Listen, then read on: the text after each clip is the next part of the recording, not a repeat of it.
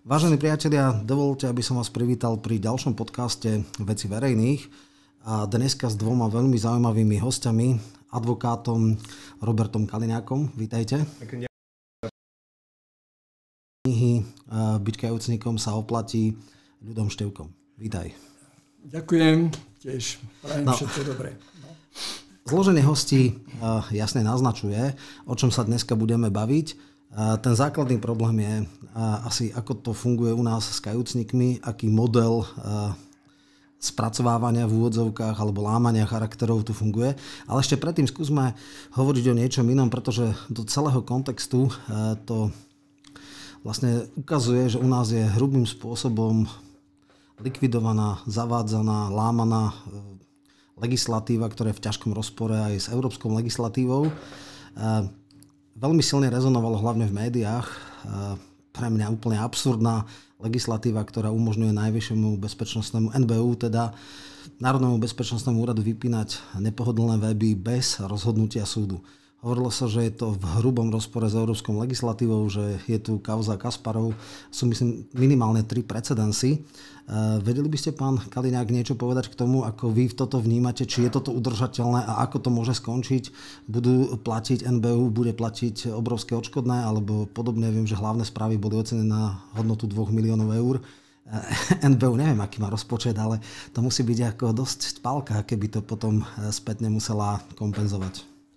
No to je nepochybné, že bude musieť kompenzovať a to, že daňoví poplatníci sa budú skladať na tieto nedemokratické metódy, ktoré zaviedla táto vláda, tak to akože nemusíme o tom vôbec pochybovať. Ale naozaj na Slovensku skončila demokracia, jednoducho s tým si musíme sa naučiť žiť a musíme proti tomu protestovať, skúšať bojovať a to, že je to v rozpore s európskymi pravidlami, samozrejme. A to dokonca Kasparov ešte o tom, že jednotlivé články sa vypínali. Nie web ako celok, to si ani Rusi nedovolili vypnúť web ako celok. Oni vlastne len, tam bol problém predovšetkým cenzúry jednotlivých článkov a dokonca ani nie úplne autorov, len niektoré články autorov. Čo napríklad robil včera Facebook Ľubovi Blahovi, tak to je úplne skvelé. Peniaze si nechal zo všetkých tých vecí, reklám a tak ďalej, ale článok vypne, lebo si to želá tu nejaká entita, ktorá je naozaj veľmi silná. Toto je najväčší problém, že my dneska nebojujeme voči nejakým konkrétnym štátom alebo vládám alebo komukoľvek do zásahu do toho priestoru, ale ľuďom, ktorí bez volieb sa snažia vládnuť. A to sú práve tie mimovládne organizácie, aj spolu s novinármi, ktorí si dnes neuvedomujú, že presne podľa tých istých pravidel príde nová vláda. Predstavte si, príde nová vláda. Nevieme, kto to bude. A nová vláda povie, viete, čo vy ste strašne škaredie o mne písali v tom smečku? Vy ste naozaj škodlivý obsah, produkujete v tom smečku, navyše vás vlastní Soros, takže to vlastne nemusíme dokazovať, to je predsa úplne jasné. Ale že bez výzvy, takto na jedno lusknutie bude vypnuté smečko, to aj Orbán sa má čo učiť od našich zákonov, ktorý vlastne sa s tými médiami nejakým spôsobom vysporiadal. Takže to, že je to proti európskym pravidlám, je úplne jasné. Oni sa všetci spoliehajú iba na to, že budú mať čas do volieb, že všetko sme tu, celú opozíciu, všetko dajú potichu a v kľude budú vládnuť ďalej, ale oni si naozaj myslia, že ľudia sú proste hlúpi. To, čo ste videli včera na proteste učiteľov, ja si myslím, že to je úplne jasné, že to nedokážu prežiť a ani nedemokratické pravidlá ich nezachránia. No, ja viem, ten základný problém je v tom, že teraz tuším, že predĺžili platnosť toho zákona do septembra. Oni si tak troška uvedomovali, z kuloárov som sa dozvedel, že dokonca aj Korčok im hral, že chlapi nebláznite, však to je hrubo proti akýmkoľvek pravidlám, to je v totálnom rozpore, ale hrajú nejak o čas. Ten nový návrh išiel v tom zmysle, že je možné vypnúť, ale až po nejakom rozhodnutí súdu. Zatiaľ to tak nie je, čo úplne nonsens, hej, akože svojvoľa. Nie len, že bez rozhodnutia súdu, ale bez odôvodnenia. Áno, áno. Však v Postoji bolo, akým spôsobom išli Hlavné správy, že vlastne providerovi, alebo teda ten, kto poskytoval web hosting, niekto zavolal z NBÚ, bez akéhokoľvek rozhodnutia, bez akého papiera by mohol to dať právnikovi a potom akože brutálny, akože výpalné, že ak to neurobíte, tak zhodíme celý web a váš hosting, čo má 150 klientov, padne. Úplne, že mafiánske metódy. Toto je úplný nonsens a všetko je v poriadku. Dobre, predpokladám, že to bude mať do hru Ako asi dlho trvajú tie procesy na tom Európskom súde? Kedy budeme vedieť, alebo do konca volebného obdobia je šanca, že bude judikát, nejaké rozhodnutie, alebo až v ďalšej vláde? Neviem, či hlavné správy to podali, už tú žalobu. Dokonca sme mali možnosť im tiež pripraviť nejaký podklad, aby to mali jednoduchšie. Určite majú svojich právnikov a podobne. Ja si nedovolím odhadovať. Podľa toho, akú intenzitu pociťujú ohrozenia demokratických pravidiel a bude pociťovať predstavitelia aj Európskeho súdu pre ľudské práva, tak sa to samozrejme môže spraviť. Ale ja si myslím, že tým, že táto vláda tak intenzívne leží na zemi, ani nepodlieza, ona už proste vyslovene leží na zemi a robí všetko to, čo je vlastne povedia zahraniční partneri, tak oni sa snažia týmto zachrániť. Takže tá kritika z toho Bruselu bude zatiaľ relatívna, ale to je všetko len dočasné, až sa presne zistí. Takže to odpoveď v Bruseli, keď sme ich informovali o týchto veciach, bola jednoduchá. To predsa nie je možné. Že ste opozícia, vy si vymýšľate, to nie je pravda. Toto je nadpochop, áno. Áno. Toto normálne nemôže pochopiť. Jasné. Dobre, poďme teraz k ďalšej veľkej téme a práve preto tu máme aj Ľuda Števka. Spôsob, akým sa dneska usvedčujú nepohodlní nominanti predchádzajúcej koalície, je pomocou tzv. Kajúcnikov, spolupracujúcich, obvinených a podobne. Toto je nejaký inštitút, ktorý tu je už možno z od roku 2003. To na Slovensku, ale už predtým v Spojených štátoch bolo a tak ďalej, však písal si o tom. Čo je podstatné, všade inde sa to uplatňuje tak, že samozrejme niekto zvnútra nejaké organizácie dáva svedectvo, ale to len dokresľuje plno nepriamých dôkazov. U nás sa častokrát stojí a padá obžaloba ľudí a kolúzne väzby na dlhé mesiace, 8-9 mesiacov pred týmto novou zákona, ktorá bola, tuším teraz na 5 alebo 6 mesiacov tuším. Tak v podstate, ako ty vnímaš vôbec tento inštitút na Slovensku, tie kauzy, ktoré si ty sledoval a ktoré si opísoval, hovoril si aj s nejakými ľuďmi, ktorí boli v kolúzke dlhé mesiace. Ako vlastne funguje lámanie charakterov?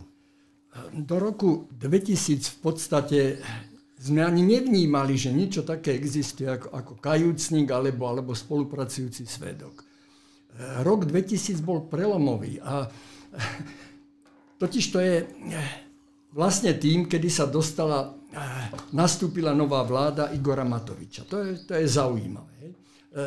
Ako aj nastúpil potom napokon, respektíve bol zvolený v parlamente špeciálny prokurátor Daniel Lipšic. Odrazu kajúcnik, ono sa to už objavilo aj v judikátoch súdu, meno kajúcnik. Je to samozrejme veľmi nepresné, pretože oni sú vlastne univerzálni svedkovia, ktorí svedčia v mnohých prípadoch, napríklad Mako, ten má asi, neviem, 10 alebo 15 káuz, v ktorých svedčil. On samotný má samozrejme prsty v tom. Nechcem opraviť, 86, no tak teda ja som to nepovedal. Tak to on tvrdí, som to milé videl vo výsluchu, že on vypovedá 86. To je nájomný svedok, to je taká profesia, že to je... Áno, tak to nie je podstatné. Áno, nie je to podstatné, ja som to nepočítal. Tých kauz je až 86. Také číslo to je. Áno, no, sám to povedal. Teda. Áno, sám to povedal. No dobre, takže tento Mako, to je naozaj par excellence kajúcník, aj keď to je v podstate... náboženský pojem, áno, som kajúci, áno, sypem si popol na hlavu. Lenže oni si nesypú popol na hlavu. Oni súčasťou ich priznania je to, respektíve obchod, ktorý uzavrú. Lebo je to obchod so štátom, že keď sa priznám a budem svedčiť o tých druhých tzv. Spoluviníkoch, áno, viníkov, tak... získam nejaké benefity. No, podmienka, nič viac. Hej, to je úplne. Dobre. Neviem, či niekto bol potom, ako začal spolupracovať, ďalej väzobne stíhaný. Všetci boli dohodnuté podmienečné tresty, a to také, že z 20 rokov alebo z 25 na nejakú trojročnú, štvoročnú podmienku. Dokonca tuším, trestný čin, teda kompenzácia... finančného trestu bola nižšia než ten úplatok. Tuším, že 15 alebo 20 000. 20 000 zobrala, 15 000 bola. Alebo 14 000. Ty to určite vieš. Že to je úplne absurdné. To nikdy nebýva. Vždycky musí byť akože tá pokuta alebo ten peňažný trest vyšší, ako bol ten úplatok. Ja neviem, či toto je vôbec možné. Akože Mako poberal každý mesiac 150 000 od rôznych firiem, od rôznych ľudí, ktorým robil nejaké služby. Vyslovene samozrejme nelegálne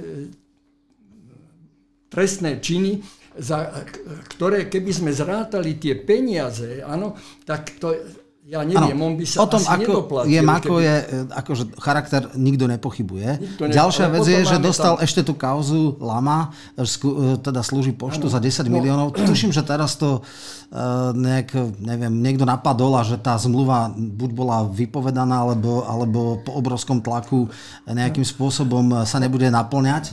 Neviem presne, ale zaregistroval som aj niečo také. Bol vymazaný z registra. Áno, takže tým pádom nemohol. Aha, takže kompenzácia bola. Najprv tvrdil, že tá Lama to nie je jeho firma. Jasné. Jeho priateľka je konateľka a podobne. On sa volal Lajo Mako, áno. A tá Lama, znamená Lajo a má, pochopiteľne. Takže... On sa tomu aj doznával v niektorých výpovediach a v niektorých uzneseniach. On sám hovorí, že to je jeho firma. Mm-hmm. Takže áno, potom neskôr, lebo už nemohol už to sa nedá odtajiť, inak, pochopiteľne. A poďme teraz k tomu lámaniu, že dobre, teda príde niekto, kto má veľa za ušami. A teraz povedia, že hrozí ti 20 rokov, alebo 23, alebo ja neviem koľko, úplne šialené pálky. A teraz akože keď začne, metódy, teraz je podstatná vec. Všetky tie ďalšie obvinenia, ako sa reťazia, stoja a padajú na svedectve kajúcnikov. Boli aj precedensy, že v knihe... Niekedy je to jeden kajúcnik. Tam ide o to, našli sa teda tie precedensy, že sa učili tí ľudia výpovede, že mali, ako nie v 50. rokoch, že ich nadrilili, ale že akože na nohách mali a čítali a podobné záležitosti. Čiže Čurilovci, NAKA, aké metódy používajú? Akože mučia iba psychicky, alebo v podstate 20-ročný trest. Aké metódy sú na spracovávanie a vôbec, či toto môže pred nejakým serióznym súdom obstáť takto získané dôkazy? Pozrite sa. Teraz mi nevadí. Tie metódy sú samozrejme psychický nátlak. Áno. Budeme stíhať tvoju rodinu, tvojho manžela, tvoje deti, keď sa nepriznáš. To je jedna vec. Ja len krátku dám. Hovoril som s jedným človekom, ktorý bol 8 mesiacov v Kolúske a oni chcú dať, že hodiť na manželku legalizácia príjmov z trestnej činnosti a tým pádom, že v podstate deti pôjdu do sirotinca, manžel teda vo väzení. Úplne, že takmer v podstate metódy 50. rokov. Ešte ich nemlátia tak, že by mali nejaké podliatili na tvárach, aby to nebolo. To nie. Ale je vôbec toto možné? Lebo ja som sa hovoril s viacerými aj policajtmi a tak, že to je úplne absurdná vec, že by dali manželke legalizácia príjmov z trestnej činnosti len preto, že manžel bol kajúcnik a mal... Je to vôbec akože... Prešlo by to cez nejaký seriózny súd? Akože takéto niečo? No určite nie, veď máme prípad Adamčo. Ten sa spomína, to už je klasika. Dostaneme, ale možno, že tu pán Kaliňák chcel niečo povedať ohľadne toho. Nemá, ale ja to doplním potom. Dobre. To nie je len Adamčo, ktorý skončil teda na Európskom súde pre ľudské práva, ale máme prípad aj u nás, čo to znamená, keď niekto je kajúcnik. Tak špeciálny prokurátor Daniel Lipšic povedal, že to takmer nie je možné, aby títo spolupracujúci svedkovia klamali, že on nevidí dôvod. To bolo interview, ktoré robil pre denník N. Ja si len krátku súku, že vraj jeden jediný prípad sa stal, kde bolo dokázateľné nejaký prokurátor, že ten klamal. A všetci ostatní, že vždycky sa všetko potvrdili. Ešte chcem na jednu vec. Nitriansky prokurátor Mamrák, proti ktorému svedčil jeden z kajúcnikov, volal sa tuším Krajčík, a všetko bolo v poriadku, bol to jeden svedok, on vyťahol nejaký záznam, nahrávku, áno, a tým pádom bolo, nikto to neskúmal ďalej, toto ja sa divím, až na súde Napokon, keď si odkrútil tú svoju preventívnu väzbu, hej, na súde sa zistilo, hej, dokazovaním, že vlastne tá nahrávka, že je falošná, že to je falošný. To je skutočné. No, to, a teraz si predstav. A celá kariéra prokurátora, celý jeho život, všetky veci išli do koša v jednej sekunde na vymyslenú, zinscenovanú nahrávku. No, takže už len toto proste je také šokujúce, že potom treba sa pozerať aj na tých ďalších. Máme sudcu Sklenku, ktorý je druhý korunný svedok, hej, po Makovi druhý najväčší. A Suchoba, kde kto? A potom samozrejme Suchoba. Ľudia, ktorí chodia do Dubaja, chodia si obzerať Ferrari do Prahy a podobne. Čiže životný štýl Sklenka. To bol Sklenka napríklad, ktorý... Tým ľuďom sa nič nestalo. Sú ako slobodní ľudia. Hej? Aj sa tvária a dokonca majú ten štatút slobodného človeka. Hoci majú narováši toho tak strašne veľa. Ten základný problém je, že dobre, oni hovoria teda tak, ako Čurilovci to chcú. Hej? Ten základný problém je, že je možné, aby súd zobral obvinenie, dal niekoho do kolúznej väzby na základe jedného tvrdenia, ak nejaké iné zásadné... Súd. No, predbežnú väzbu prokurátor dáva návrh, ale súd to zoberie, hej? Čiže...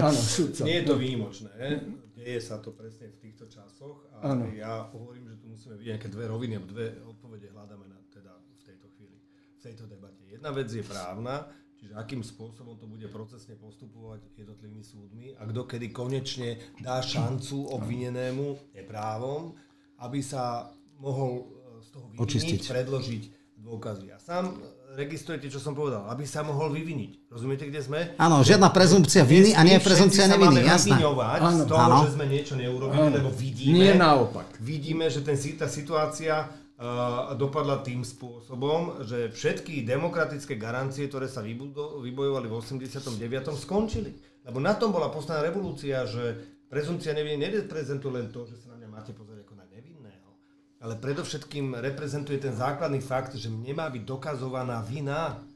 Ako náhle je pochybnosť o tej vine, tak má sa rozhodnúť v prospech, keď to nie je jasné. Podľa starej zásady, ktorú ešte ma na škole starí profesori učili, ktorí skončili aj v Českom ústavnom súde, si ešte pamätám pána docenta Holendera, ktorý hovorieval, radšej dvaja vinný von ako jeden nevinný dnu. Že na tom princípe už z rímskeho práva sa stávali vlastne zásady, že musíme mať 100% istotu. A na Slovensku teraz je to presne otočené naopak. A teraz, keď sa bavíte o tom, že ako ich lámu, to je tá iná rovina, to je ten pohľad tých ľudí, kde očakávajú Lipšicové vlastne komanda, podobe Čurilu a podobne, že sa tí ľudia zlomia. To znamená, oni im pripravia podmienky, kedy vás zo sekundy na sekundu absolútne izolujú. Môj prípad je napríklad jednoduchý, to znamená, bol som na dovolenke s deťmi pri Dunajských ramenách, kde vlastne si ráno prišli zobrať, bez šance, že by ste vedeli povedať, Jasné. Čo sa bude diať. Áno. Našťastie, teda ja už som niečo zažil v živote, čiže ma žena tušila, čo sa ide diať. Ale tí iní netušia. Áno. A vlastne vás v tej chvíli odrežú od vášho sveta a vy v tej chvíli už nemáte šancu komunikovať s nikým.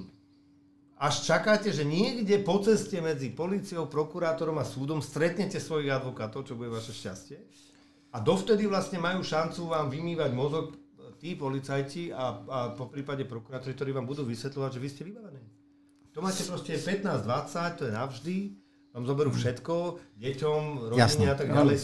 Nie je výnimočný prípad. Stal sa taký, kde bol človek a dokonca nemal ani advokáta, ktorý by za ním často chodil, mal len teda štátneho exofo advokáta. Ktorý bohužiaľ nemá viac času ako raz za 2 týždne.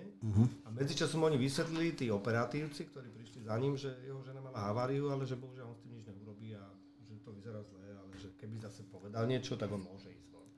Čiže tie lávania sú rôzne. Len teraz sa dostali už do problémov, že od prípadu Milana Lučanského si Zbor väzenskej a justičnej stráže dáva extrémny pozor, aby sa tieto veci proste nediali a rozhodne oni by aj pociťovali určitú formu nespravodlivosti voči sebe, že prečo nás ťahate do problému, ktoré robí NAKA.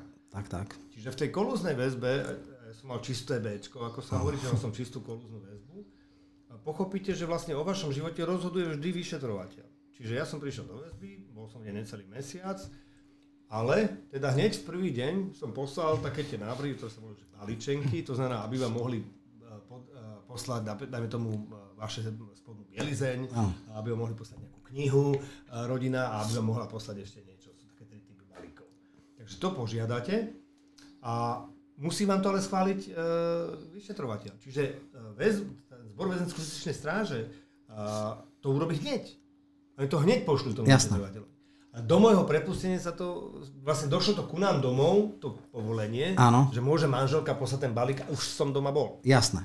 Čiže tá komunikácia, a listy som dostal vlastne od ženy a od detí, ale až keď som vychádzal. Jasné. Hej, čiže keď som už vyšiel, tam mi to dali návratne, čiže akurát to teda. Jasné.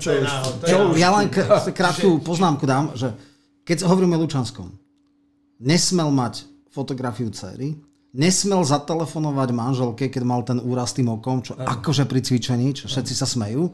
Jednoducho bol v Prešove, čo je nonsens. To, práve sa pamätám, že váš obhajca povedal, že teda nič nevíš a akurát akceptovali, že ste boli, tuším, v Bratislave, teda v Justičáku, že nedali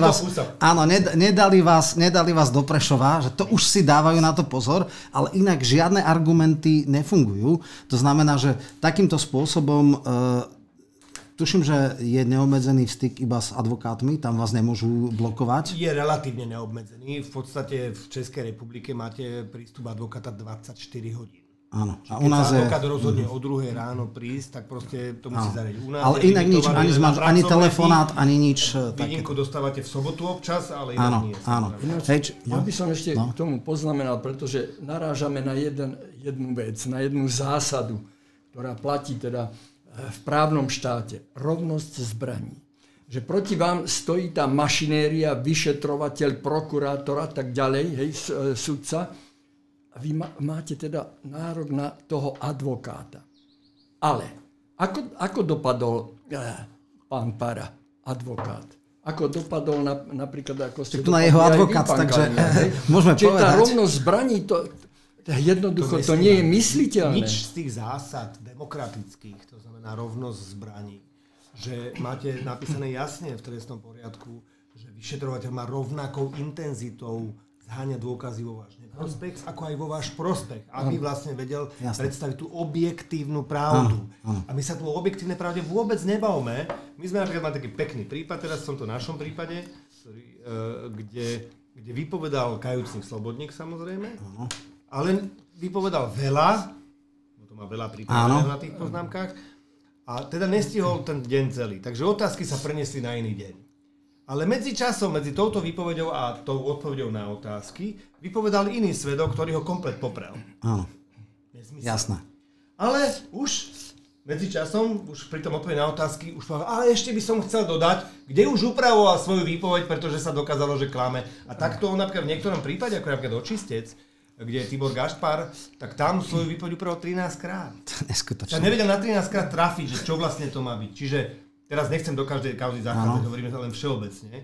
Platí, že advokáti museli zmeniť taktiku a hovoria, že nebudeme predkladať naše dôkazy teraz. Na špecializovaný trestný súd. To je jasné, ani počas prípravného konania, lebo oni, kajúcnici, menia výpovede podľa toho, aké vy predkladáte dôkazy do výsluhy. Áno, a už to upravia tak, aby to sedelo aj na tie nové dôkazy, ktoré to vylúčujú.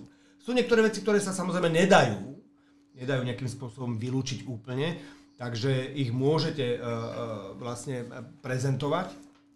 A to je ten dobrý príklad, kedy Slobodník povedal, že 1 000 000 na stole na tej našej tlačovke, neúplne podaranej sa dohodníme. Áno. Že dal BDR, čo je nonsense a boli to z štátneho rozpočtu. Hej? A noviny to pritom, už vtedy sa na to pýtali, odkiaľ to bolo. Áno. A vtedy to presne zistili, že to bolo zo štátnej pokladnice, z účtu vedeného vo Vúbke, či kde policajti doviezli, policajti odviezli. Vybavené, koniec, tam nebolo čo. Lebo sa na to pýtali, ich to zaujímalo už vtedy. Áno. A dnes noviny nenapíšu, že Slobodník klame tejto veci. Oni napíšu, Slobodník tvrdí, že v tom je bodor, aby teda urobili zase nejaký článok, že my všetci tu tá mafia existovala, ale už potom niekde na záver článku napíšu, ale to je v rozpore s realitou, lebo však dneska vieme. A to je potvrdením, že ten svedok klame, to znamená je nedôveryhodný. Ale tu sa ospravedlní všetko. Čiže to, čo platí v Amerike, kde vymysleli kajúcníkov, alebo aj v Taliansku. Áno. Sú dve najzákladnejšie veci. Ako náhle začne klamať, tak je nedôveryhodný ako celok. A Po druhé, ako náhle dostane nejakú výhodu, nemôže byť kajúcník. To znamená, ako náhle dostane akúkoľvek výhodu, okrem teraz zníženého trestu, tak samozrejme nemôže byť už kajúcník. U nás všetci dostali finančné výhody, lebo im neboli zablokované majetky, umožnilo sa im predávať majetky, alebo dostali tak ako Lama, ako podnikať ďalej, dostávať zákaz. Čiže rozhodujúce, v Amerike nemôže kajúcník svedčiť z ťažšej kriminality na ľahšiu. Dobre? Takže ak on má ukradnuté milióny na DPH v rozsahu 20 miliónov, tak nemôže dostať podmienku, lebo usvedčil korupciu vo výške 800 €. Jasné. A čo je najväčší problém špecializovaného súdu, keď teraz uznávajú tie dohody o vine a treste, a to je podľa mňa jedna z tých vecí, nielen, že krivia právo a dopúšťajú sa aj tohto paragrafu, ale oni konanie, ktoré jednoznačne nie je trestným činom, uznávajú ako trestný čin. To je ten problém. Oni potrebujú potvrdiť, že niekto sa už priznal. To viete, že argumentujú strašne často. A napríklad tam bol nejaký policajt, sa priznal, že on dostal 800 € za to, že nejakého novinára. Sledovanie novinárov nie je trestným činom, tak ako sledovanie politikov nie je trestným činom. Veľakrát sme o tom hovorili. Je to neetické, je to odsúdenia hodné a všetky tieto veci, ale trestný čin to nie je. A už vôbec, keď za to dostanete peniaze, čo je fúška, to nemôže byť úplatok. Však paparacovia bežne toto robia, čiže to je normálne čas žurnalistika. Korupcia má svoje pravidlá, že to dostate za niečo, čo ste zo štátu a tak ďalej, nie že niekto si robí blokovku. A oni to uznávajú ako trestný čin. A to je presne problém, že legálne konanie sa snažia dneska... A ako to nakvalifikovali? Lebo však to musí korupciu, byť... korupciu, príjmanie úplatku. Od súkromnej osoby, keď niekto niekoho stĺkal, ale však potom všetci paparacovia sú potom tiež korupční, lebo však keď sledujú celebrity a fotia... Si neuvedomujú, že tak ako keď zakážu hlavné správy, tak vy ste v skutočnosti nezakázali hlavné správy. Vy ešte len neviete, že ste už medzičasom zakázali SME, Denník N, Aktuality. Lebo toto presne ako odveta je úplne jasná, lebo vy máte proste... No, oni samozrejme ten zákon zmenia predtým, než skončia, lebo tam... Ale máte precedens. Áno. Toto ste dovolili, drahé noviny, a povedali ste, že je to v poriadku. Tak až sem príde človek, ktorý bude skutočný diktátor a povie si, že však ja len použijem ich precedenci. Tu ste spovedali, že je to škodlivý obsah, lebo existoval rozsudok, ktorý hovorí o tom, že tam klamali, no tak vy máte 300 rozsudkov o tom, že ste klamali, vypínačka 1, no 2, 3, 5 šance. Hovorím, to bolo na základe nejakého zákona, ktorý sa ale zmení. Tá zmena má byť v zmysle, nemôžeme zo starého neplatného zákona uplatniť neskôr. My predsa hovoríme o tom, že keď chceme zachovať demokraciu, čo je naša primárna snaha, tak nemôžeme si vyberať, že keď to voči nášmu nepriateľovi, tak mi vyhovuje, že to zákon, ale potom... A tak to je v etickej rovine, ale o etiku už nikto nerieši. Príde nejaký diktátor, to nebude zaujímať, čo sa tomu budú myslieť. Toto ste pred 5 rokmi, pred 4, pred 10 schvalovali, tak dneska to budete schvalovať, tiež nemôžete to kritizovať. Vybavené. A to je najväčšie nebezpečenstvo. Ja by som ešte jedna vec, keď narážame na tie zásady, tie právne zásady, ktoré v civilizovanej Európe platia, napríklad to ovocie z otraveného stromu. To je veľmi zaujímavá vec. Tak to mali Lipšic vyhlásil, že je nezmysel. Áno. Nepovedal nielen, že je to nezmysel, pretože my to nemáme takto napísané v trestnom zákone. No pardon, to znamená, že každá vec, ktorá platí v tom práve, hej, sa nedostane, ale sa musí dodržiavať. Hej. Takže a mám taký dojem, že neviem, či aj tá polovnícka chata sa vlastne, ktorá mala byť tým zakázaným... Áno, nelegálne získané od posluchy, samozrejme. Áno, nelegálne, súd to potvrdil. Počkať, tam je, tuším, že v prípade, ak je nad 5 rokov sadzba, tak sa to môže legalizovať, alebo tak nejak. Oni to teraz dali, že pokiaľ sa pri nelegálnom odpočúvaní získa dôkaz o nejakom delikte, ktorý je nad 5 rokov, takže sa môže použiť. Tak ale to je výmysel, to nie je pravda. Použiť v prípade legálneho odposluchu. Áno, ale toto je nelegálne. Súdne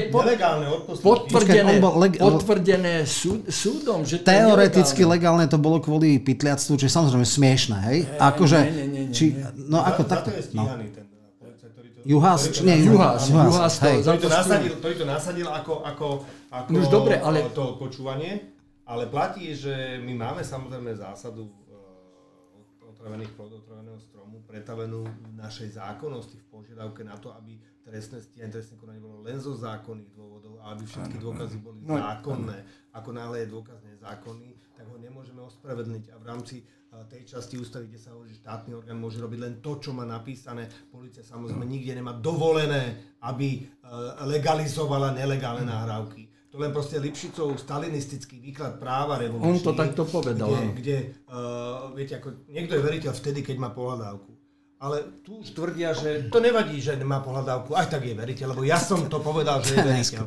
A tento je vrah. To je jedno, že nikoho nezabil, ale ja viem, že je vrah a preto je vrah. A to isté platia o tejto nahrávky. Takéto nahrávky nelegálne, samozrejme, sa nemôžeme tváriť, že neexistujú.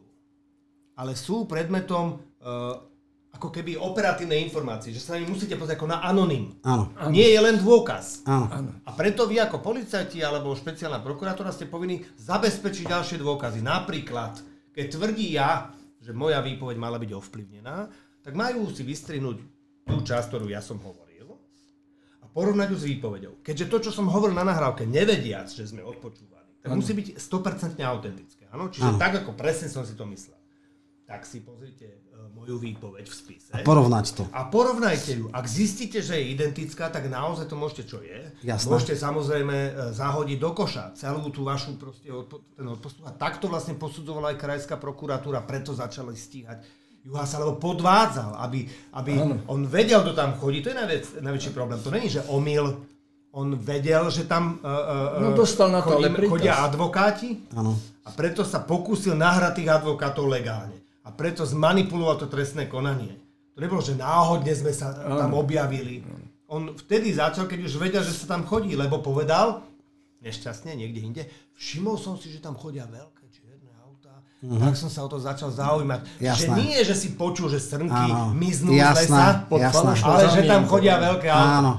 Toto je ten ich problém, že oni sú tak hlúpi, že sa priznajú, ani nevedia, k čomu ešte dopredu, než sa to začne šetriť. No, Santusová mala stanovisko, teda vyšetrovanie, na ktoré teda sa pokúšali o tých veciach, citovali sme, jednak napísala veľký list, ktorý Pčolínsky na Facebooku zverejnil, tam sme na veľa citovali, potom bol ten legálne odpočúvaný teda inšpekciou, kedy Čurilovcov vyšetrovali a tam hovorili, ako niečo našijú, aby to išlo pre nich. A teda plus tie inzultácie, aj to, že my sme chránená politická zver, nám drží Mikulec chrbát, hej? Čiže to je úplný nonsens. Plus teda teraz vyšlo najavo, že dodnes rok a pol, alebo koľko po smrti ešte nie je vydaný Lučanského telefón rodine a tam sú tie SMS-ky, ktoré jasne ho teda usvedčujú z toho, že do živých spisov teda si vyžiadával v podstate informácie a ingeroval. Ako keby sa to stalo v opačnom garde, tak 10-krát je odvolávaný a o to nejde, on bol odvolávaný. Ale mainstreamové média, Enko, Smečko, vreštia o konci štátu. To, čo robia Čurilovci, to, čo popísala inšpekcia, to, čo bolo v podstate v správe Sisky, hovorí, že je to úplne absurdné. V každej normálnej krajine by špeciálny prokurátor bol okamžite ako... A nielen špeciálny prokurátor. Nehovoriac o tom, že napríklad už to je, ja som sa s ľuďmi hovoril a vôbec najjednoduchší spôsob, ako ho dať dolu je teda mimo, je spochybniť jeho previerku. Ako on mohol dostať, neurobil nikto z jeho neprokurátorských kolegov, teda nejakých advokátov, nemal ako získať previerku.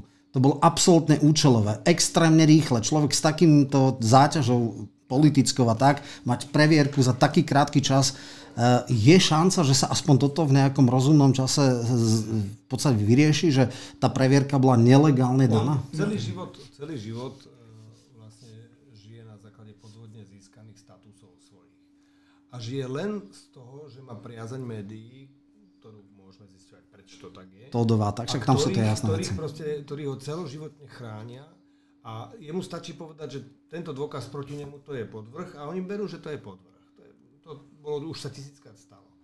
Ale to, že vlastne podvádzal na justičných skúškach, že vlastne bol človek bez praxe.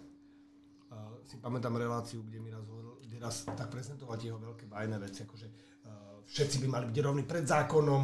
Ja hovorím, no super, to je perfektné. A skúsme od seba začať. My dvaja rovní pred zákonom nie sme.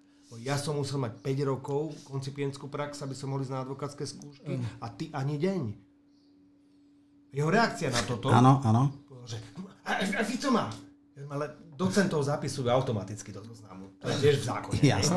Docent zapíšu ťa. Čiže základná vec je tá, že... A tak to išlo všetkými skúškami justičnými. Do parlamentu sa dostal podvodom. Veď si pamätáte, to bola koalícia. 7,5% potrebovali.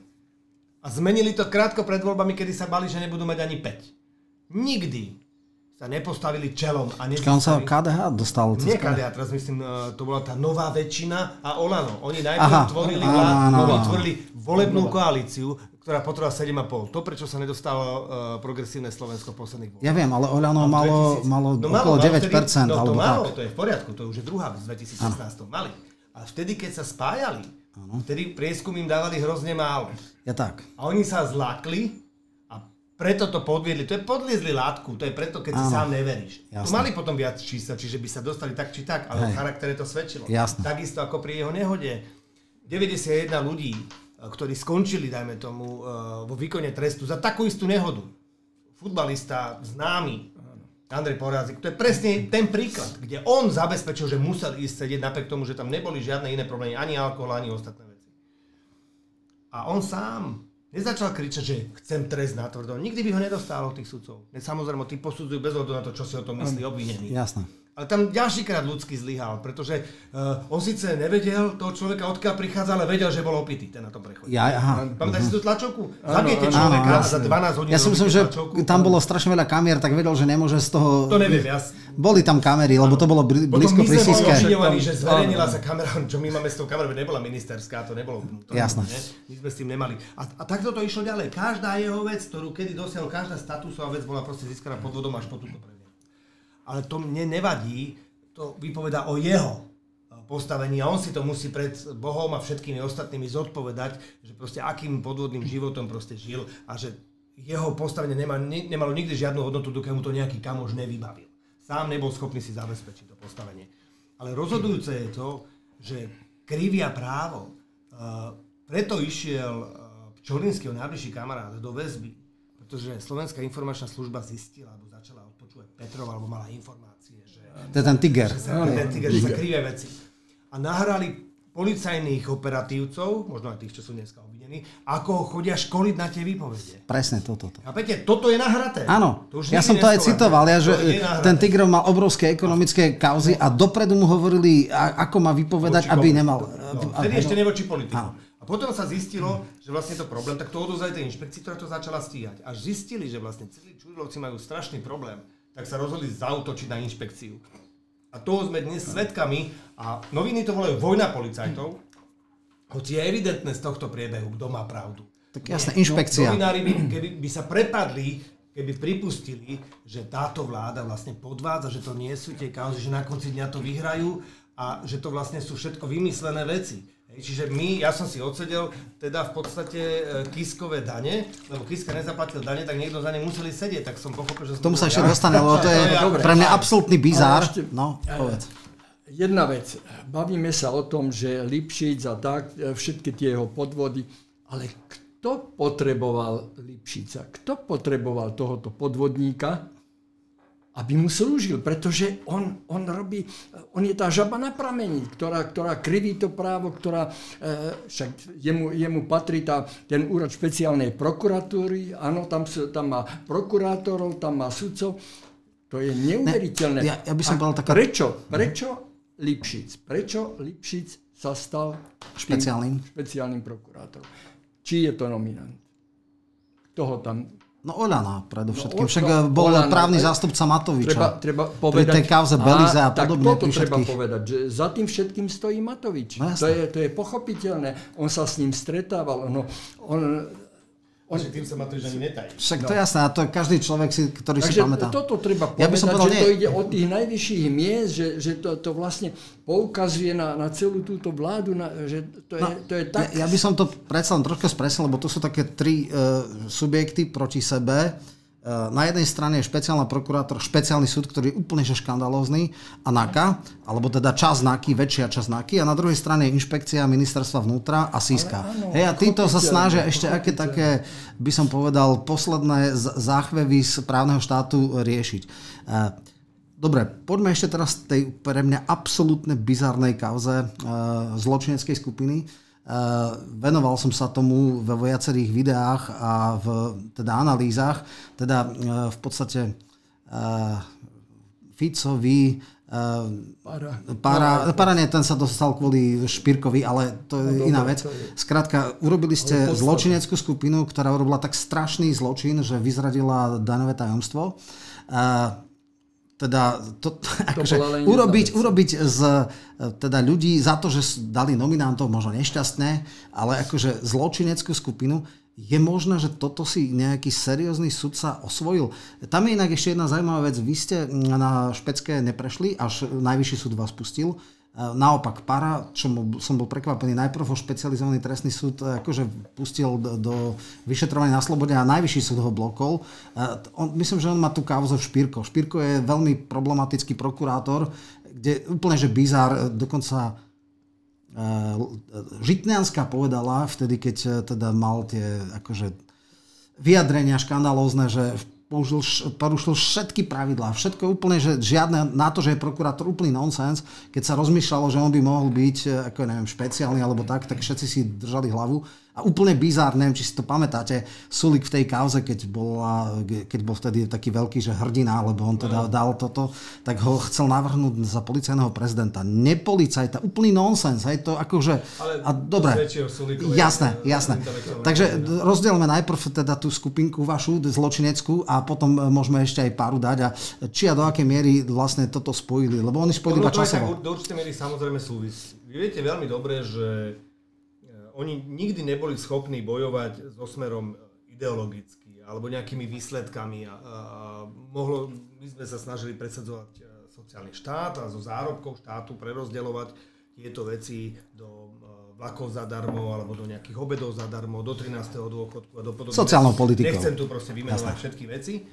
A s tým sa nevedeli oni komunikovať, lebo tá pravicová politika toho individualizmu a nesolidarity nemala odozvu v slovenskej spoločnosti.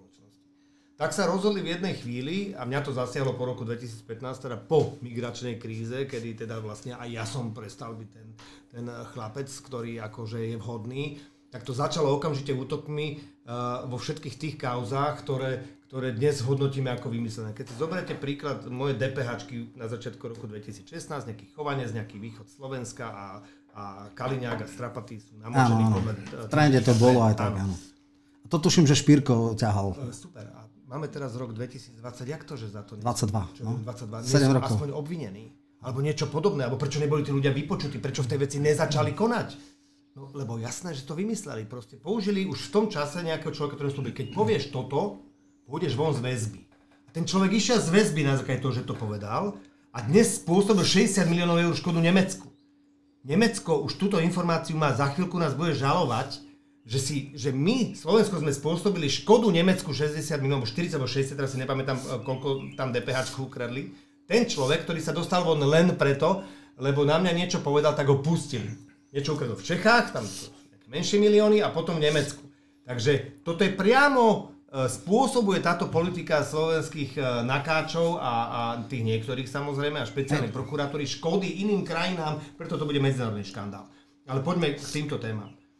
Samozrejme, že trestná činnosť nemôže byť chránená žiadnou utajenou skutočnosťou. To už v zákone o ochrane utajených skutočností, ktorým sa riadi aj Národný bezpečnostný úrad, ktorým sa vôbec riadia všetky prísne utajené skutočnosti, sa jasne píše. Trestný čin nemôže byť predmetom utajovania. A to je tak Matovičový daňový podvod, ako samozrejme aj podvod bývalého prezidenta Kisku. A za to sa dajú predsa biele vrany, to sú whistleblowery, ľudia, ktorí upozorňujú na protizákonnú činnosť. No a teraz túto informáciu oni tak nejako chceli dať dokopy, a samozrejme to je objednávka Matoviča, že musíme potrestať tých, ktorí o ňom hovoria, že daňový podvodník, keď to je absolútne nad slnko jasnejšie. Tak si vymysleli, že aby to mohli oni vyšetrovať, tak si museli domyslieť domyslieť zločinskú skupinu. Len problém je v tom, že oni ju domysleli tak strašne, že im tam nesedia dátumy, vymýšľali, fabulovali, riešili veci a urobili zločinskú skupinu, ktorej nepredložili ani ten samotný dôkaz toho daňového tajomstva. Oni ho nemajú, oni nevedia, aké daňové tajomstvo sa zverejnilo. To nevieme ani my, my sme nikdy nevideli. Dokonca no tam išlo od Jegorov tým mailom z Ruska Yandex. A teraz sa bavím ešte aj o Matovičovi. Ja tak, aha. Čiže všeobecne ani o Kisku, to sme my nikto nevideli, ani sme to nikdy nemali v rukách, to ani dokonca nikto netvrdí, ani kajúcnici nie, ani Mako, ani všetci, vlastne nikto netvrdí, že nám odovzdali daňové tajomstvo. Všetci tvrdia, že niekomu niekde, mne nie, odovzdali nejakú časť, ktorá by mala byť nejakou analýzou. Ale to už tiež samozrejme daňové tajomstvo ešte nie. Dajme takú základnú otázku vôbec, kebyže sa aj uznal tento delikt, tak teda Rajtárov asistent, teraz si nespomínam, to je Rybanič, dostal podmienku. Je vôbec možno... Bude dokonca úplne zrušená, hej? Jeho zachránil Pará. Jeho zastupoval Pará, tam ste vedeli, že tak Pará proti mne zastupoval Rybaniča a zachránil ho tak, že ho oslobodia teraz v tejto veci. A samozrejme, má to absolútne súvisť s tým, čo hovoríte, že ak ja som stíhaný, mal by byť stíhaný Rajtár, ktorý na to naviedol a ktorý tej novinárke tie veci dal. Ale pravda je taká, a preto nebol stíhaný Rajtár ani Makarová, ani Petková, pretože ten zákon jasne hovoril, že len daňový úradník môže spôsobiť odovzdanie daňového tajomstva. Bankový úradník. Áno. Už keď to tretia osoba dáva ďalšie, takže to by sa to neplatí. Čiže vlastne celý ten zločin v úvodzovkách vlastne nemohol ani viesť k väzobnému alebo trestnému stíhaniu. Vôbec. Nič. Čiže ani priestupok. Čiže ako dať niekoho do kolúsky za to, čo keby sa aj konštatovalo, není ani priestupok, je úplný nonsens. No, akože ako vôbec mohol, ja neviem, akože nejaký sudca dať návrh na väzobné stíhanie, napríklad v prípade Fica, hej, ako mohol na základe tohto deliktu, akože dá sa to nejak vysvetliť, alebo ako to zdôvodnil? Samozrejme, že väzba, a kombi má študovať aj materiálnu stránku veci, čo ale špecializovaný trestný súd zásadne nerobí. Hej, on povie, to ma teraz nezaujíma v tejto fáze, to mi si tu nevysvetľujte, prečo to je a prečo nie, to ma nezaujíma. Jasné. Ale tam neboli samozrejme splnené ani žiadne dôvody väzby, to znamená, že by som mal ovplyvňovať alebo mariť alebo podobne. Žiadna takáto informácia tam nebola. Aj tá spresnujúca novela jasne hovorila, že tam nestačí obava. A majú jednu nevýhodu. Ja som bol pri príjmaní toho zákona v parlamente, neviem koľko advokátov vtedy bolo v parlamente, a môže to dneska tvrdiť, že som teda ten zákon aj spracoval ako predseda výboru vtedy pre obranu a bezpečnosť a mal som ho aj v nejakej podobe na starosti. Tam bolo jasne v dôvodovej správe napísané, nestačí obava. Musí byť konkrétna skutočnosť, že som tomu človeku už dvakrát volal, že sa ho snažím získať na stretnutia a snažím sa ho ovplyvniť. Tak vtedy je to samozrejme dôvod, aby to väzobné stíhanie bolo. U mňa samozrejme nebolo, preto to bolo aj najvyšším súdom zrušené, lebo nebolo už vôbec o čom. Ale mesiac ste boli potrestaní v tej väzbe so všetkými tým, čo k tej väzbe patrí, ja nebudem nariekať. Hej. Ale v tom istom prípade sa zrazu otočí situácia a Mareka Paru zoberú dnu. Áno. A mňa pustia von ten istý senát. Rozhodol v takej istej veci bezovnej. A jak je toto možné? Takto tam sa stále ukazuje, alebo že všetci sa vymedzujú voči Klimentovi a že teda on bol v tom senáte, ktorý vás prepustil. Tam sa asi nedalo nedať. Ale ja neviem, akože tí ľudia v podstate... Podľa toho, ako oni píšu. Áno. Tak ma rovnako tam mohol nechať a nemusel mať žiadne výčitky, že si bol istý, že žiadna polícia pôjdem, nepôjde, že kriví právo. Áno. Čiže on si proste... No počkať, ale práve oni urobili bič na seba, pretože prijali zákon o krivení práva. Im sa to môže vrátiť Pamele Zaleskej a podobne.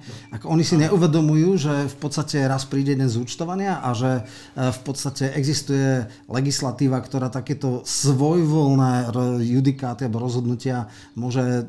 Minimálne, ja neviem, tam je vyzlečenie stalára alebo dvojročná, táto, aké sú tam, tuším, maximum? Rozprávajú, tak oni spôsobili závažné následky takýmto rozhodnutím. Čiže to budú vyššie sadzby, ale predovšetkým oni, čo ja teda tak mám informácie z toho z toho vnútra, oni stále rozprávajú, že však oni pozútajú celú opozíciu a je teda jasné, že Matovič bude najobľúbenejšie zase vyhrá. Že on je tak, oni sú úplne mimo. Jasné, poznáme. Čiže o tom nie je vôbec žiadnych pochybností, oni sú presvedčení, že oni vyhrajú. Budú tam nekonečné. A že tie prieskumy sú falšované, že to nie je pravda, že ich 90% ľudí nenávidí, oni v skutočnosti sú najobľúbenejší a Matovič je najdôveryhodnejší. To je nejaká koaličná, konšpiračná táto. Vidíte podľa toho, keď niekto prihodí taký prieskum, že ale podľa nášho prieskumu, ktorý sme si robili pre seba, má Matovič 45% obľúbenosť. To nonsens. Toto niekto dá von. Tak potom je vám jasné, že žijú v určitej bubline, nechodia sa. 5. poschodie Pinelky, asi tak. V Pinelke si to viem predstaviť. Dobre, poďme ešte k teda posledným takým veciam, ktoré ma zaujali v týchto kauzách. Boris Beňa v podstate sa snažil obnoviť proces, pretože jeho spoluobvinení v tej istej kauze boli prekvalifikovaní a tam z obrovských pálok dostali tuším dvojročný trest za nepriamu korupciu. On dostal 5 rokov podmienku a teda chcel to zmeniť. Je možné, aby, ak už raz konštatuje právoplatný súd, že teda právna kvalifikácia bola nepriama korupcia, kde sú úplne iné sadzby a v tej istej kauze niekto dostane akože ako kajúcník a spolupracujúci obvinený a dohoda o vine a treste. Prečo to vlastne zmietol zo stola? Akože tá istá kauza je pri dvoch aktéroch inak kvalifikovaná? Je toto vôbec možné? Je to úplne tak. Ten hlavný problém podľa mňa, v čom dovolací súd, alebo teda ktorý súd zamietol ten návrh na obnovu konania, vnímal ten rozdiel hlavne v tom, že tu sa v tom dobrovoľne priznal a uzavrel dohodu. Viete, pri dohode o vine a treste vy musíte sa priznať a oľutovať svoj skutok a on sa priznal k spáchaniu trestného činu korupcie. A teraz zrazu chce, že on sa... Nepriama korupcia, že skutok je iný. No tak ale tá dohoda bola tak napísaná, dohoda bola schválená, súd ju len schváľoval, súd nestanovoval, že čo ste si vy s prokurátorom povedali. Súd len schválil vašu dohodu, to je dohoda medzi ním a prokurátorom.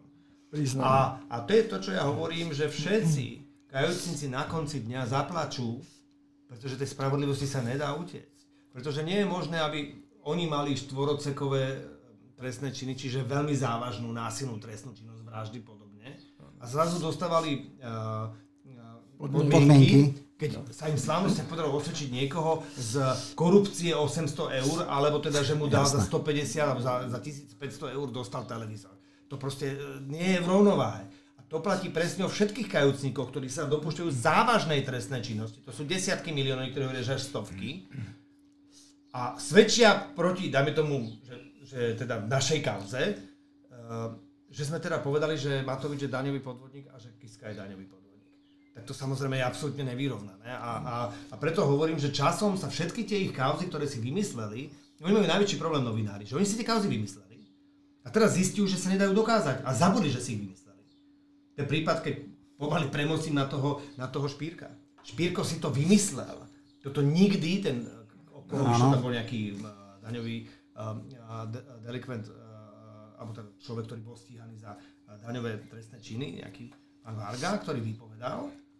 A on si dokvetnatil tú vec a dal tam vlastne akože nás. My sme neboli v tom prípade. To tam Špírko dopísal. Ale na základe čoho? Lebo on nás nenávidel. To je v poriadku, ale mal nejaké svedectvo niekoho, alebo ako prišiel? On bol presvedčený, tak noviny píšu, že tu Smer ukradol 3 miliardy ročne, tak je jasné, že on bude ten hrdina, ktorý tomu Sulíkovi, lebo to oni boli osobní kamoši, donesie toho Kaliňáka na podnesie, on to slúbil, že to spraví za každú cenu. A tak sfalšoval zápisnicu. To je neskutočné. Len si nevšimol, že ten prípad, ktorý opisoval tento človek v tej zápisnici, sa týka roku 2000. Musel nadriadený povedať, že... Vtedy bola Radičová vláda. Že Kaliňák nebol minister. Jasné. Musel celý ten prípad presúvať aspoň do nejakého roku, kedy som bol. Čiže vracal sa späť do roku nejakého 2010. Ale potom tam nesedeli veci, lebo plnenie bolo proste, viete, preberacie protokoly, faktory sú všetky 11-12. Jasné. Tam nedokážete sa vrátiť naspäť. A toto všetko sa vlastne pretavilo do toho prípadu a on nebol schopný... Ten prípad samozrejme odstíhať, tomu bolo jasné, tak aspoň ho chcel zverejniť, vieš, však to je jedno, ako sa to potom ukáže. Na mediálne kecanie pred Bonaparte to úplne stačí, však iba oblej špinou, nie? A to bol ten spor medzi ním a Parom, že nútil Paru, aby s tým išiel na verejnosť. Pár povedal, ja ako advokát nemôžem a ešte k tomu aj klient jeho to vyslovene zakázal, že to tak nie je, to som nepovedal, proste to nie je. Jasné. A v tom vznikol ten prostý spor, kedy on porušil všetky pravidlá, ktoré prokurátor má. a navyše sfalšoval zápisnicu a podpísal Vargu. To, že sa mu to nedokázalo, je tou vetou, že je evidentné, že podpis toho pána, čo vypovedal, je sfalšovaný, ale nemáme dôkaz, že to podpisoval priamo pán Špírko. Je síce pravda, že v miestnosti bol sám, ale teda dôkaz o tom, že to podpisoval, nemáme. Ja som nikdy nešiel po Špírkovi, ani sme nepotrebovali ho stíhať ani nič, ani ho dať preč, však on bol neznámy prokurátor, ktorý sa preslavil len tým, že teda vlastne bil svoju ženu a ktorá dala na neho trestné oznámenie za týranie. Z toho boli susedia hotoví, lebo ona proste v plači utekala z domu bosá. Jasné, a potom akože katastrofálne príbehy sa tam rozprávali. A hovorím, jak taký človek môže prokurátor? Môže, lebo stíha Kaliňáka a Fica a Smer a všetkých tých nepriateľov, tak on môže hocičo. Už dneska novinárom ani nevadí, že niekto má takéto vážne problémy. Napadla ma k tomuto ešte jedna vec, trošku sa vrátim, že Monika Jankovská mala, keď sa dostala z basy, z Kolusky, interviu, v ktorom hovorila, jak prišiel za ňou Kysel, vieme, kto to je, a zo špeciálnej prokuratúry. Špeciálnej prokuratúry a hovorí, nedostatočne ste sa priznali. Nebolo to na 100%, neudali ste ľudí, ktorí od vás chceli, aby ste na nich niečo povedali. Toto je zaznamenané. Ona už nemala čo stratiť, čo vieme, ako skončila aj psychicky, už to má dokonca... Je zosypaná. Áno, zosypaná. A toto povie jeden zodpovedný človek, však on je nezodpovedný. Mal by dokonca námestník len to je špeciálneho niečo strašné. Stopol to potom Žilinka. Čiže chcem teda povedať to, že ten nátlak je až takouto formou, úplne konkrétne treba udať. Hej? Teraz nechcem, no samozrejme, pretože bola zo Smeru. Ľudia sú pripravení udať čokoľvek, aby sa dostali von. A naozaj málo si predstaviť, že ste v situácii, že ste úplne izolovaní, nemáte šancu na nič, na telefonát s rodinou, vidieť niekoho, ste v štyroch stenách, pozeráte do okna, kde je Lexan namiesto toho, aby ste mali výhľad. Teda taká nepriehľadná, iba priesvitná umelá hmota. A to naozaj je obrovské množstvo ľudí, ktorí to nezvládnu to už prvých 5 dní. A samozrejme okamžite tí operatívci tušia, alebo nielen operatívci, ale aj prokurátori, to je slabý článok, ten človek, ktorý sa psychicky vie úplne rozsypať. A ten vám za to, že ho pustia, on povie, hoci čo, on to potom oľutuje. Jasné. A odvolá to presne ako v prípade dobytkára, kde pán svedok Kropil povedal, ako to bolo naozaj. A zrazu z tej obrovskej mašinérie... Z tých miliónov bolo 40 000, tuším. 40 000 prikrmovanie, ktoré v tom čase nebolo ani trestné. Áno. A ukazuje sa, že vlastne celý problém je, že štandardne firma spíše žiadosť, ktorá má na hrúbku 50 cm, kde je neviem x 100 strán a to podá. A keď je úspešná, tak si vyúčtuje 15%. Je to neetické? Fajn, zmeňme to. Nepáči sa nám, považujeme to skoro za korupciu, alebo za korupciu, zmeňme to. Ale keď to nebolo vtedy trestné... 11 firiem, prečo stíhaná len 1? Jasné. A teraz ten človek, ktorý má veľmi ťažkú chorobu, veľmi ťažko chorý, chcel sa dostať, povedať čokoľvek. Dneska sa postavil pred ten súd a pred tým súdom povedal, bol som tlačený pod tlakom vyšetrovateľov, bol som mučený, boli mi menené ťažké neurotika, ktoré mi spôsobali veľmi ťažké zdravotné stavy. Ja som musel ísť von, ja som toto povedal. Dnes sa ospravedlňujem, nie je to pravda. V skutočnosti to bolo tak, že tie 3 milióny, o ktoré v celom dobytkároch ide, som neposlal sem, ale tam. Čomu je ináč medzi, že som aj dôkaz a ználecký posudok, čiže tá výpoveď nie je teraz vymyslená, na to zabudli novinári, ktorí hneď píšu, že však to iba zmenil výpoveď. Ne, tá výpoveď je podložená ználeckým posudkom, že tu sú tie peniaze naozaj, že išli medzi jednou firmou a druhou firmou na žiadne takéto úplatky. No a kauza dobytkára je rozsypaná. Navyše treba povedať, že tam zastupujem Norberta Bodora, ktorý je samozrejme najväčší, by som povedal, Voldemort z celého Slovenska. Veľká boss. No, ale obžaloba tvrdí, že on dostal nulu. Z celej tejto veľkej korupčnej mašinérie dostal nulu. To hovorí aj obžaloba. Čiže to sú nadkvalifikované veci, preto na nešpinavých peniazí, kde sa snaží dávať 12-20, kde všetky staré prípady oni hodnotia novým znením podstaty, čo je tiež zakázané. Nonsense, jasné. Čo je tiež zakázané. Viete, že musíte hodnotiť podľa stavu trestného predpisu v danom čase. To vôbec nerobia. Čiže to sú jedna hrúbka za druhou. Tie veci sa im samozrejme musia v určitom čase rozpadnúť, ale dnes dúfajú, že to tým ich voličom stačí, že však potrestali sme tú hydru, tých Smerákov, Kaliňák sedel. Ja neviem, či je lačnejší Benžín, že som sedel, teda neviem, či konečne teda niekto mal tú úľavu. Bola fotka a Todová si urobila ďalší tento a akože jasné. No či tam bola nejaká úľava, to som sa chcel vždy ich opýtať, že pocítili ste úľavu, že teda som v tej väzbe, že sa vám teda uľavilo. Ale zjavne nie, pretože mučia ten národ, mučia štát a spôsobom, ktorý cíti každý. To znamená, keď má štát stabilitu a vláda je normálne orientovaná, tak samozrejme nikto nie na 100%, že zabráni inflácii, to nie. Ale dokáže pomôcť ľuďom, aby bol kľud, stabilita a vie, že má vlastne, môže riskovať horšie výsledky v Bruseli z pohľadu deficitu, ale ľudia budú normálne žiť. Dobre, dám teraz takú, ani nie že laickú otázku, ale otázku, ktorú strašne veľa ľudí mi volá, píše a tak ďalej. Politici sú pod politickou kontrolou a majú nejakú zodpovednosť, skrátka skladajú svoje účty. Nezávislosť sudcov a nakoniec aj prokurátorov je taká, že tí môžu porušiť xx pravidel, teoreticky majú disciplinárky. Po tom, čo sa tu povedalo o Špírkovi, je nonsens, že on je ďalej prokurátorom. Ten zákon ohýbania práva je iba na sudcov alebo aj na prokurátorov, je vôbec možné nejak trestnoprávne ich postihnúť za ich takéto excesy alebo iba disciplinárne, alebo ako je možné, že takéto doslova akože obskúrne figurky fungujú a sú na veľmi dôležitých miestach. Čurilovci boli trestne stíhaní, boli povýšení, hej.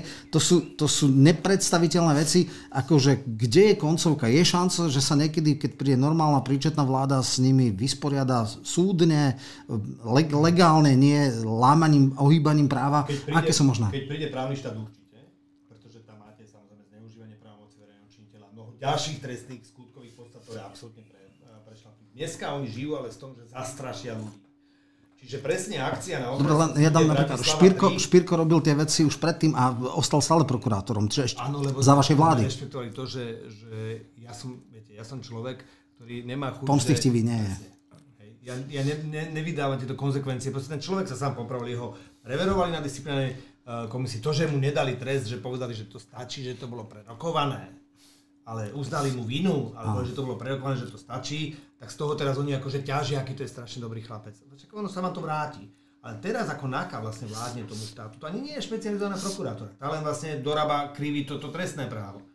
Ale oni vbehnú na okresný súd, na inú moc, na súdnu moc, áno, a vyhrážajú sa tam. A Kolíková odvolá predsedu súdu za to, že nebol ochotný dať. Ešte niekto budete protestovať, ešte niekto sa spriečite NAKA, ktorá vládne tomuto štátu, tak je s vami so všetkými koniec. Oni sa snažia zastrašiť ľudí. Len zabúdajú na to, že nie je možné zatvoriť všetkých Slovákov. To sa nikdy nedá. Celý systém nemajú, pretože nemajú SIS-ku, nemajú, inšpekcia je teraz rozbitá, dali tam nového šéfa inšpekcie, ktorý skôr šikanuje Santusovú, ako by jej držal chrbát, ale povedzme, že čas, nejaká rezistencia je a potom sú z 5 senátov 3 sú zlé a v 2 prípadoch je šanca na najvyššom súde, že je akože relatívne seriózny rozsudok a špecializovaný trestný súd je podľa mňa relikt, ktorý nemá čo byť, to je úplne absurdné. Ja si myslím, že veľa ľudí dneska hovorí o tom, že tento to mohlo byť v Baskicku, teda kde sú v Španielsku, kde sú teroristi boli a možno v Taliansku, kde bola mafia. Takýto inštitút je podľa mňa v štáte, ako je Slovensko, úplne mimo. To jednoducho v nejakej voľne. Asi by to bolo dobré nejak rušiť. Tam je najväčší problém. Tu vám musím povedať pravdu, že áno, to samozrejme my sme urobili chybu, áno, a teda aj som za ňu zaplatil. Jasné, áno, špecializovaný trestný súd. Čiže verím, že by som sa mohol týmto spôsobom z toho vyviniť, že teda však teda bol som už potrestaný za tú chybu. Áno, jednoznačne to bola chyba. Áno, treba povedať, že v tom čase mal pravdu aj Štefan Harabín o tom, že toto tu nemá existovať. Ja som mal pocit, že vychádzal som, že podľa seba súdim teba, že to nikto, ktorý verí demokratickým pravidlám, nezneužije. Dnes vidíme, že zneužije. Čiže som sa mýlil, bo som mladý, naivný, hlúpy, to je jedno. Tam je o to, že aká sorta sudcov sa tam našla, že naozaj... kontrolovaní, to je ten problém. Oni sedia v jednej budove s úradnou špeciálnym prokurátorom. Všetci sa poznajú. A to som povedal, že je mi až trápne, že vy tu zastupujete v prípade pána doktora Paru, že teda prokurátor tu rieši akože vec, ktorá sa týka jeho kolegu, ktorý je s ním na chodbe, sudca je o poschodie vyššie, že to je predsa divné, to by ste sa mali všetci predsa navýšť. A vôbec stíhať Mareka Paru, ktorý realizoval jednoznačne pokyny svojho klienta, o čom nie je pochýb na konci. Nie len, že on nemá byť čo stíhaný, už vôbec nie. Čiže tam normálne si myslím, že ak chce ten prokurátor ešte trošku mať pocit, že teda je právnik a a číta nejaké veci a chce byť zodpovedný k tomu svojmu vlastnému remeslu, tak musí uľahčiť prácu pánovi sudcovi a rovno ho prepustiť z väzby a nemusí sa už... No, poďme, lebo nevieme presne celkom, o čom je tá väzba. Tam je, že teda on vyfabrikoval nejaké podanie na Špírku alebo také niečo. Myslím, že Pará je... Oni tvrdia, že chce diskreditovať Špírka. Špírka sa diskreditoval sám. To je jasné. Dobre, to je prvá vec. A. Druhá vec, nie je to trestným činom. Aj keby celé konanie, ktoré je popísané v tých blúdnych výpovediach, sa blížilo k nejakej realite, aj tak to nie je trestný čin. A nikomu to navyše samozrejme nemohlo pomôcť, pretože žiadna z tých vecí nebola zakopaná pod zem. Ja som sa tešil na konfrontáciu so Špírkom, lebo ten môj prípad, ten sa týka toho Rajtára, ten DA už prípad ako keby. Ja som vždy povedal, a to si môžete pozrieť moje staré nahrávky, ja ryba nič netrápi. On nie je zodpovedný. On bol chudák vo vleku pana Rajtára. Tam je zodpovedný Rajtár. A jediné, čo vyčítam pánovi Rybaničovi, že prečo zverejní len tú časť účtu, kde som prijímal a nie kde som platil. Jasné. A tam je potom hneď kúsok, lebo ten účet nemá veľa. Ale to bolo vysvetlené. Tak tam bolo proste, že úver a z úveru sa kúpilo a to sa splátilo. Akcie, jasné. Hej, a nesplatilo sa to ani v tom za tie 4 roky. Čiže normálna investícia. A preto som bol presvedčený, že toto je tak jednoduchá linka. Tu keď dáte, že ja nemusím vysvetľovať. A preto aj všetky tie keci okolo toho BAOSu sú sprostosti. A už vôbec, ja som Paru nepoznal samozrejme. Prvýkrát som Paru videl, keď obhajoval Rybaniča. Čiže na opačnej strane stál a ešte obhajoval tak dôrazne, že na konci dňa vyhral proti nám. Keď to tak zlo, že bol som porazený. Čiže ani počkať, tá podmienka bola potom spochybnená najvyšším nejakým mimoriadnym dovolacím. On dal mimoriadne dovolanie, kde konštatoval najvyšší súd, že takým hrubým spôsobom proste porušili konanie okresný súd, že krajský súd, ktorému to vrátil naspäť, nebude mať inú šancu, aj keď môže mať nejaký názor, ako ho prepustiť. Aj tak dostal podmienku, ale to ani podmienku. Nedostane nič, bude úplne oslobodený. Dobre. Rozsud bol nezákonný. Dobre, podľa mnohých ľudí tieto detailné výklady budú mať z toho možno trošku ako... A tak tí, čo sledujú, jasné. Môžu si prečítať tvoju knihu. Áno, musia si jednak... Áno, však tá je vlastne úvodom do tohoto všetkého. Mňa jedna vec, ako môže... Už sme o tom hovorili.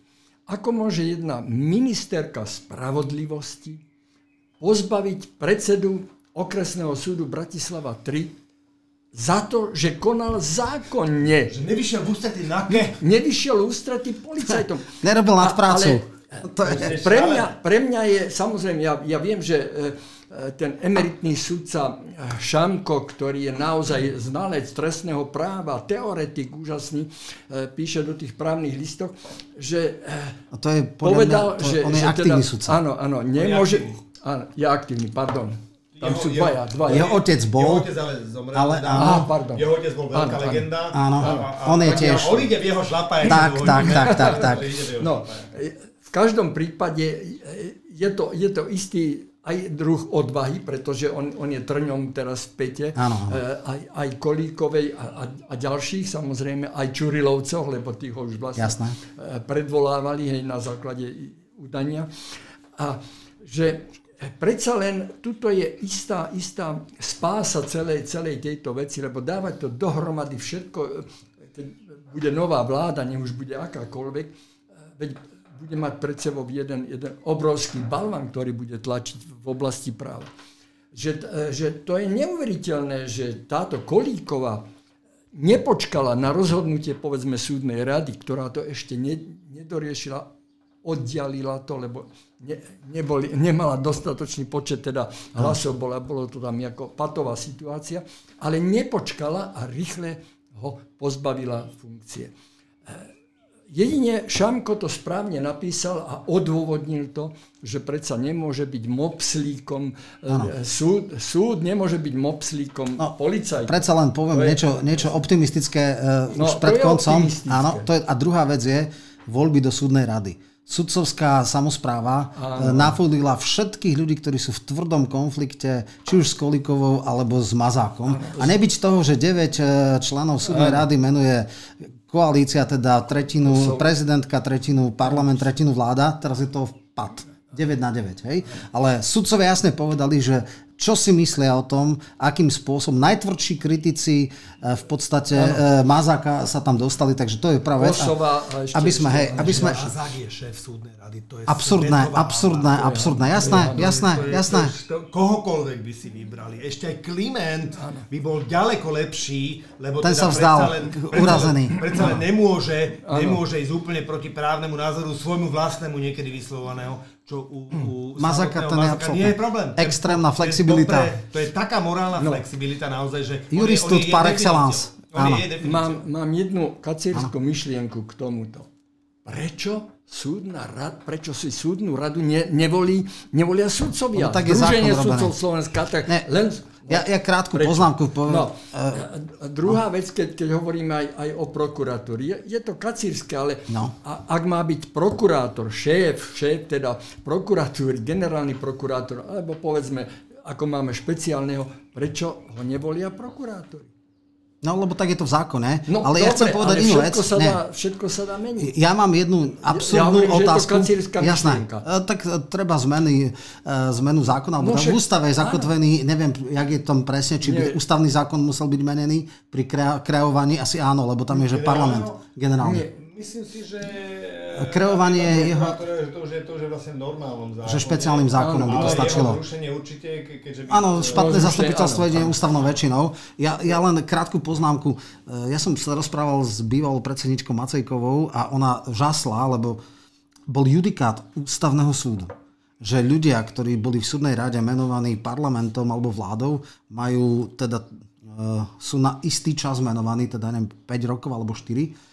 A bolo absolútne neslýchané, čo prišla Kolíková a nútila ich, aby sa vzdali predčasné mandátu. To, že to ona skúšala, je v poriadku, ale to, že oni nemali toľko osobnej integrity a právnickej, že sa podvolili nátlaku, je pre mňa nepochopiteľné. Potom to dali zákonom, takže tam už nešlo, ale je to vec, ktorá sa im strašne vráti.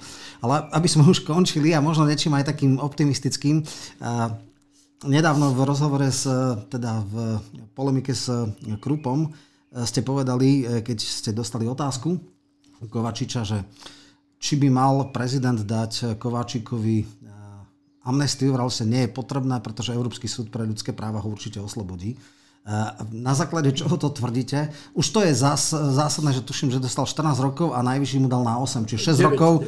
9. Ale každopádne 8 alebo 9, neviem, no to je jedno, každopádne 5 rokov dal dolu, hej? Čiže bolo tom zjavne nadkvalifikované.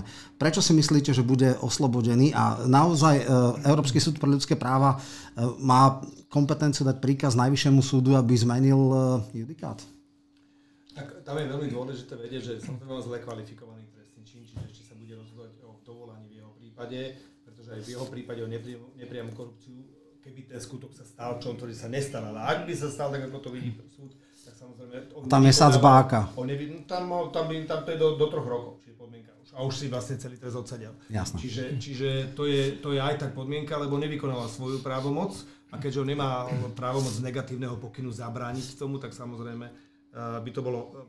Ale to, na čom určite úspeje, je v tom, že jeho väzba bola založená na vypočutí sudcu Hrubavu, ktorý prepustil uvedeného vtedy páchateľa na slobodu a nariadil mu to najvyšší súd z pohľadu teda pána Klimenta, ktorý povedal, že máte využiť teda tú finančnú zábezpeku. Toto sa stalo a oni dvaja neboli vypočutí súdom a jeho väzba bola založená na tom, že preto musí byť vo väzbe, lebo títo dvaja musia byť vypočutí. A to sa nestalo ani na prvom stupni, ani na druhom.